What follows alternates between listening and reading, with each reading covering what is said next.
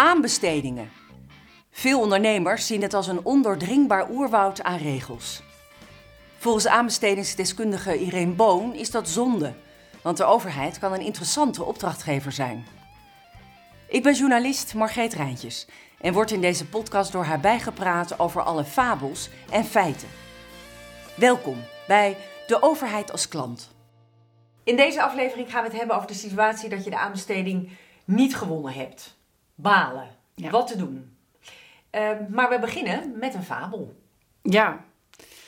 Ja, ik zou deze eigenlijk willen koppelen aan een beetje een tragisch feit. Oh, Eh, ja, er gaat, het verhaal gaat dat je het toch niet kan winnen van de overheid als je daar een, eh, een procedure over aanspant. Want dat is eigenlijk de manier om een niet gegunde aanbesteding aan te vechten.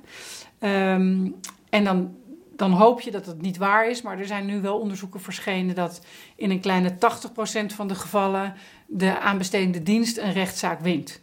Eh, dus ja, dat ontmoedigt natuurlijk wel om al die kosten te maken en al die moeite te doen. Nog los van het feit dat veel ondernemers toch bang zijn dat ze in een slecht daglicht komen te staan als ze zo'n rechtszaak aanspannen. Ehm, dus ja, die, dat feit eh, hoort eigenlijk wel bij deze aflevering. ja. ja. Kortom, een fabel die een feit blijkt te zijn. Ja, ja, helaas wel. Ja, helaas wel. Maar wat te doen? Je hebt verloren. Ja, nou het allereerste eh, eh, wat er gebeurt als je te horen krijgt dat je hem niet gewonnen hebt, dan krijg je een voorlopige gunningsbeslissing. En daar staat in, wij zijn voornemens om niet aan u te gunnen. Woorden van die strekking. En het allereerste belangrijke is dat je goed kijkt of de eh, motivering daarvoor, dus de onderbouwing waarom dat zo is, ehm, of die eh, op orde is. Ja. Eh, en waar moet hij dan aan voldoen? Nou, je moet daaruit af kunnen leiden of, of jij terecht bent afgewezen voor deze opdracht. Of dat je terecht een lagere score hebt gehaald dan een ander. Dus een briefje met u bent het niet geworden, want iemand anders is het geworden, dat volstaat niet. Dus het eerste belangrijke is dat je heel goed kijkt, eh, nou, welke punten heb ik gescoord eh, en hoe is mijn eh, kwalitatieve inschrijving beoordeeld. Want dat krijg je terug als een soort werkstuk waar met rode pen staat hier niet voldoende punten. Nee, je krijgt een. nou vroeger kreeg je een briefje, nu is het natuurlijk gewoon een digitaal bericht. Ehm, met een bijlage. En daarin staat gewoon beschreven wat de onderbouwing is voor deze beslissing. Dus je krijgt niet je eigen inschrijving terug, Mhm. eh, maar je krijgt een, eh, ja, een soort verslag eigenlijk. Maar je kan wel zien bij vraag 1 heb ik maar drie punten gescoord Ja, en dat heeft die en die reden. Ja. ja. en, en ehm, wat heel belangrijk is, eh, is dat dat kader waarbinnen het beoordeeld wordt, dat de eh, aanbestedende dienst zich daaraan gehouden heeft. Dus als ze zeggen we gaan het beoordelen op de mate waarin het vernieuwend is, eh, en je krijgt een beslissing en dan zeggen ze nou we vonden het helemaal niet eh, ehm, eh, verrassend. Ja, dat klopt dan niet, want ze zouden het beoordelen op de mate waarin het vernieuwend was. En dat is dus niet hetzelfde als verrassend. Dit is ook waarom je altijd een vraag moet stellen als het beoordelingskader niet duidelijk is. Heel vaak zie je als je gaat inschrijven eh, een bepaalde formule waar je, hoe, hoe ze gaan berekenen dat je zo'n opdracht gaat winnen. En dan staat er, u scoort een 6 als u eh, voldoende heeft. En u scoort een 8 als u eh, onze verwachtingen overtreft. En u scoort een 10 als het uitmuntend is. Als je dat leest, denk je, nou ja, oké, het is net als op school. We zijn weer terug in de schoolbankjes, prima. Dan ga je dus inschrijven. Dan krijg je de opdracht helaas niet gegund. En dan staat er dus terug, uw inschrijving was ehm, niet, eh, ja, voldeed wel aan de verwachtingen, maar niet meer dan dat. En dan ben je heel boos. Dan denk je, ik heb echt een vet goed verhaal geschreven. Hoezo niet? Maar dan heb je geen houvast om te, ze- om te zeggen, ja, het klopt niet hoe jullie het Nee. beoordeeld hebben. Terwijl als je tijdens die, eh, de lopende procedure een vraag stelt over, ja, maar wat is dan jullie verwachting en wat moet ik doen om die verwachting te overtreffen? Moet ik heel erg inzoomen op ehm, eh, kwaliteitsmaatregelen die wij treffen in ons bedrijf? Of moet ik juist meer focussen op eh, nou ja, ehm, eh, innovatie? Dan kan je veel gerichter je inschrijving doen. En dan kun je ook veel beter controleren of de beoordeling volgens dat kader heeft plaatsgevonden. Dus dat is eigenlijk het eerste wat je moet doen. Ehm, belangrijk om te weten is dat de opdracht wordt altijd eerst voorlopig gegund. En dan gaat er een termijn lopen eh, van 20 kalenderdagen waarbinnen je nog bezwaar kan maken tegen dat voorlopige besluit. Eh, en die periode eh, heb je als inschrijver om te bepalen ja, of het zin heeft om er iets tegen te doen of niet. Dus die motivering van die beslissing moet zoveel informatie bevatten dat jij een afweging kan maken of je vindt dat het terecht is of niet. Nou ja, niks menselijks is ons alle vreemd. Dus je zult 9 van de 10 keer vinden dat het echt belachelijk is dat jij die opdracht niet hebt. Maar goed, dan kan je dus nog met een advocaat even kijken of die dat ook vindt. En als je denkt dat je echt een goede reden hebt om uh, dat aan te vechten, dan moet dat dus binnen die 20 dagen. Dus die termijn is best wel kort. Maar die termijn gaat alleen maar lopen als de motivering volledig is. Dus als jij een motivering krijgt en er staat: uh, U heeft de opdracht niet gewonnen, want we gaan gunnen aan iemand anders, want dat vonden we leuker of beter, bij wijze van spreken. En er staat verder niks inhoudelijks in, dan is dat niet een, uh, een, een, geldige gunningsbeslissing. En dan gaat die alcoholtermijn dus ook niet lopen. Nee. Dus die gaat pas in op het moment dat, dat je echt de informatie krijgt waarmee je de afweging moet kunnen maken. Um, leg ik me erbij neer of ga ik toch nog dit uh, aanvechten? Maar dat is best discutabel of het een afdoende antwoord is of niet. Ja, daar is ook veel uh, jurisprudentie over. Um, maar je, de, de, de, de Jip en Janneke regel is... je moet gewoon op basis van die beslissing die afweging kunnen maken. Dus daar moet alle informatie in staan.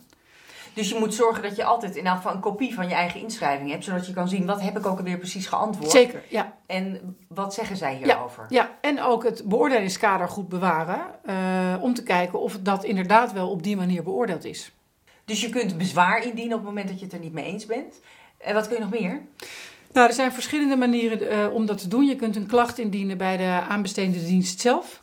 Je kunt een klacht indienen bij de commissie van aanbestedingsexperts. Uh, daar hoef je niet voor te betalen. Uh, maar dat advies is dan weer niet bindend. Dus ja, dat is altijd een beetje het nadeel daarvan. Ja, heb je niks aan dus uiteindelijk. Nou ja, als de aanbestedende dienst zegt: Oké, okay, uh, deze commissie is zo gezaghebbend, we luisteren ernaar en we, ja, ja. weet je, we voegen ons, dan prima. Maar dat moet je van tevoren je wel realiseren. Dat dat, ja, niet, daarmee kan je niks afdwingen. Nee. En dat kan natuurlijk wel als je een kort geding uh, start.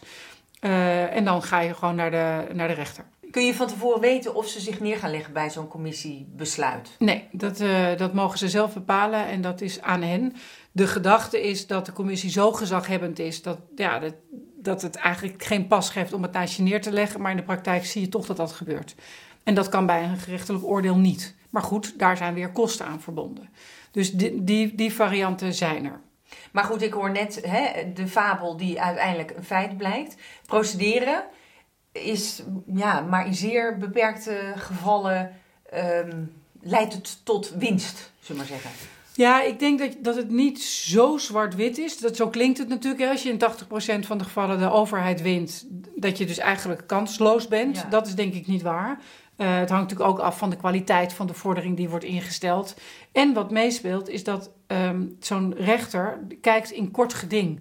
Dus dat is altijd een beperkte toets.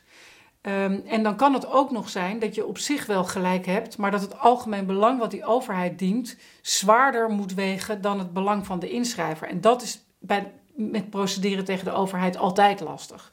Dus je bent zeker niet kansloos. Ik zou het ook niet willen ontmoedigen om zo'n procedure te starten als je echt denkt dat je een punt hebt.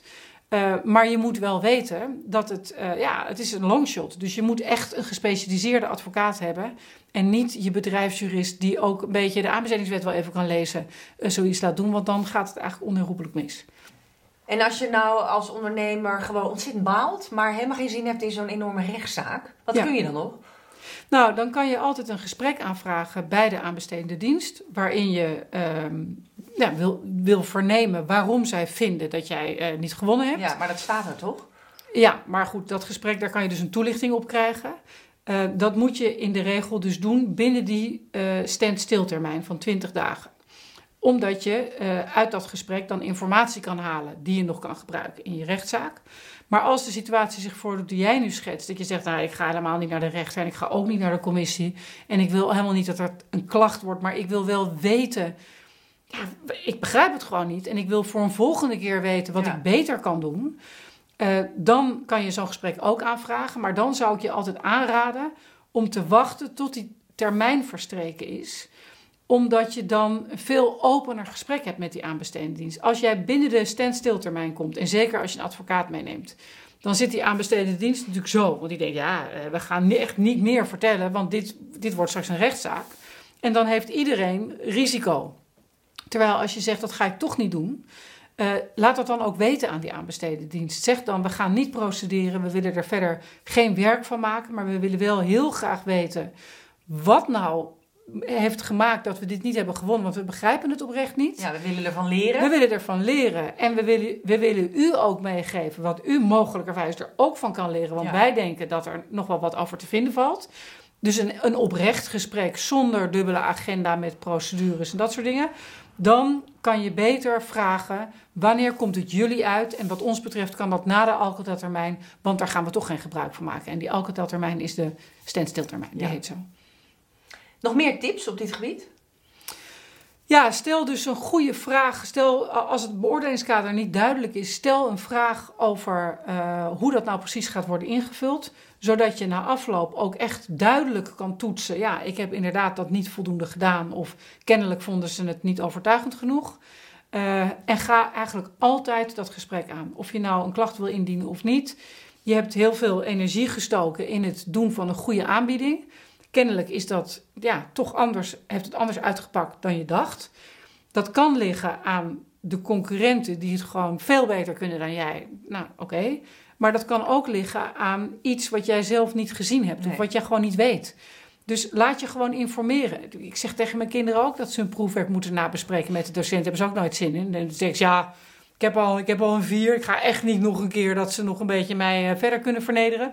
Dat is natuurlijk niet de emotie die je moet hebben. Je hebt er heel veel energie in gestoken. Ga daar naartoe. En vraag gewoon, leg me nou uit wat ik volgende keer beter kan doen. Daar leer je ontzettend veel van. Het kost niks.